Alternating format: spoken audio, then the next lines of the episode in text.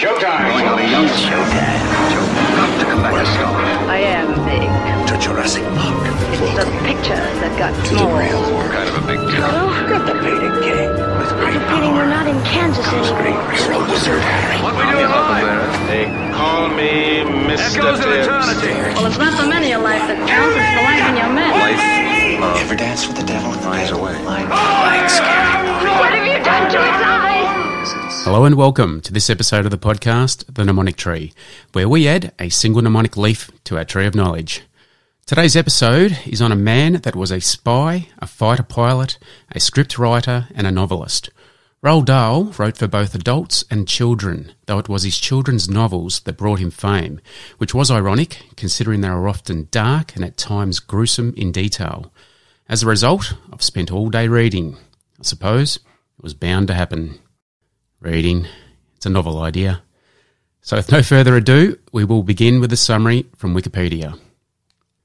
Roald Dahl was a British novelist, short story writer, poet, screenwriter, and wartime fighter pilot. His books have sold more than 250 million copies worldwide. Dahl was born in Wales to Norwegian immigrant parents. He served in the Royal Air Force during the Second World War.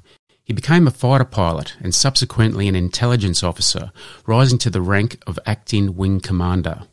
He rose to prominence as a writer in the 1940s with his works for children and for adults, and he became one of the world's best selling authors.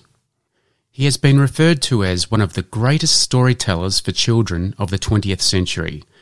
His awards for contribution to literature include the 1983 World Fantasy Award for Life Achievement and the British Book Awards Children's Author of the Year in 1990. In 2008, The Times placed Dahl 16th on its list of the 50 greatest British writers since 1945. However, he and his work has been criticised for anti-Semitism, racism and misogyny. Dahl's short stories are known for their unexpected endings, and his children's books for their unsentimental, macabre, often darkly comic mood, featuring villainous adult enemies of the child characters. His children's books champion the kind hearted and feature an underlying warm sentiment.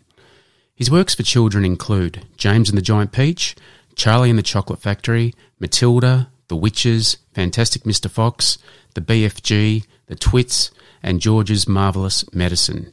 His adult works include Tales of the Unexpected. Now on to today's mnemonic. Mnemonic. And the mnemonic for Roald Dahl top six books is Michael J. Fox was born in Canada.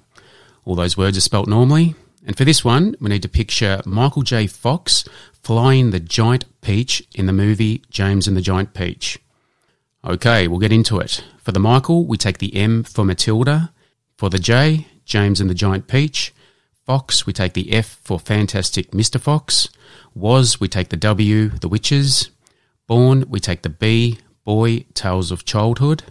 In is assisting. And Canada, we take the C for Charlie and the Chocolate Factory. And we'll just go over that one more time. That's the mnemonic for Roald Dahl top six books. And the mnemonic is Michael J. Fox was born in Canada. For the Michael, we take the M for Matilda, the J, James and the Giant Peach, Fox, we take the F for Fantastic Mr. Fox, Was, we take the W, The Witches, Born, we take the B, Boy, Tales of Childhood, In as assisting, and Canada, we take the C for Charlie and the Chocolate Factory. Now on to Five fun facts. And the first fact today, fact number one. Roald Dahl wrote most of his books in his garden shed. And fact two, Dahl invented more than 500 new words and character names. And fact three, James and the Giant Peach was almost called James and the Giant Cherry. And fact four, Roald Dahl was a spy for MI6 after being recruited by William Stephenson. And the last fact, fact number five, Roald Dahl also wrote the film storyline for the fifth James Bond movie, You Only Live Twice.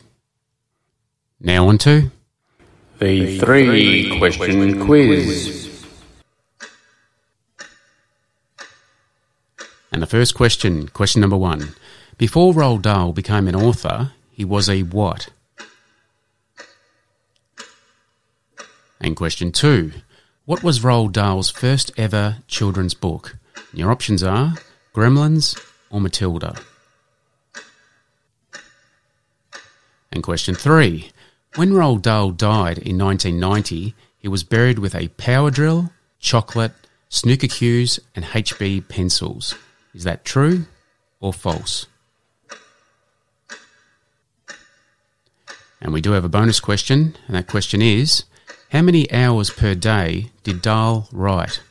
One hour, two hours, or four hours? It's now time to recap that mnemonic. Mnemonic. And the mnemonic for Roald Dahl top six books is Michael J. Fox was born in Canada. For the Michael, we take the M for Matilda, the J, James and the Giant Peach, Fox, we take the F for Fantastic Mr. Fox, Was, we take the W, The Witches, Born, we take the B for Boy, Tales of Childhood, In as Assisting, and Canada, we take the C for Charlie and the Chocolate Factory. Now on to the answers for the three question quiz. And the first question was Before Roald Dahl became an author, he was what? And before Roald Dahl became an author, he was a fighter pilot, and that was for the Royal Air Force. And question two What was Roald Dahl's first ever children's book? Your options were Gremlins and Matilda. And Roald Dahl's first book was The Gremlins back in 1943. Matilda was 1988.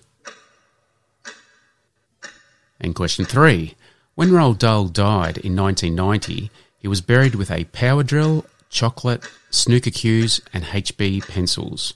Is that true or false? And that is true. And our bonus question How many hours per day did Dahl write? Your options were one hour, two hours, or four hours. And Dahl wrote four hours per day, generally between 10am and 12pm, and 4pm and 6pm. And he wrote everything with pencil, and he never learnt how to type. Now on to Word of the week. And this week's word of the week is plenipotent, and that is spelt P L E N I P O T E N T.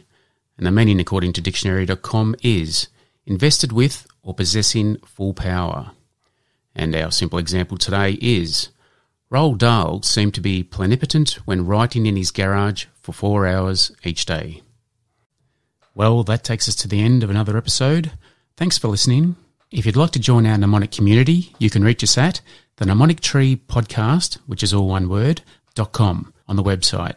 From there, you'll find links in the top right to Facebook, Instagram, and YouTube. Your feedback is much appreciated, so if you have the time, please rate and review the podcast on your chosen platform. Any reviews read on the podcast will receive a small gift of appreciation. And also, if you'd like to suggest a topic or have any additional fun and interesting facts for today's episode, I'd love to hear them, so post them on Facebook and be sure to tag me. Until next time, remember as Socrates said, there is no learning without remembering. See you next time. 60% of the time, it works every time. That doesn't make sense.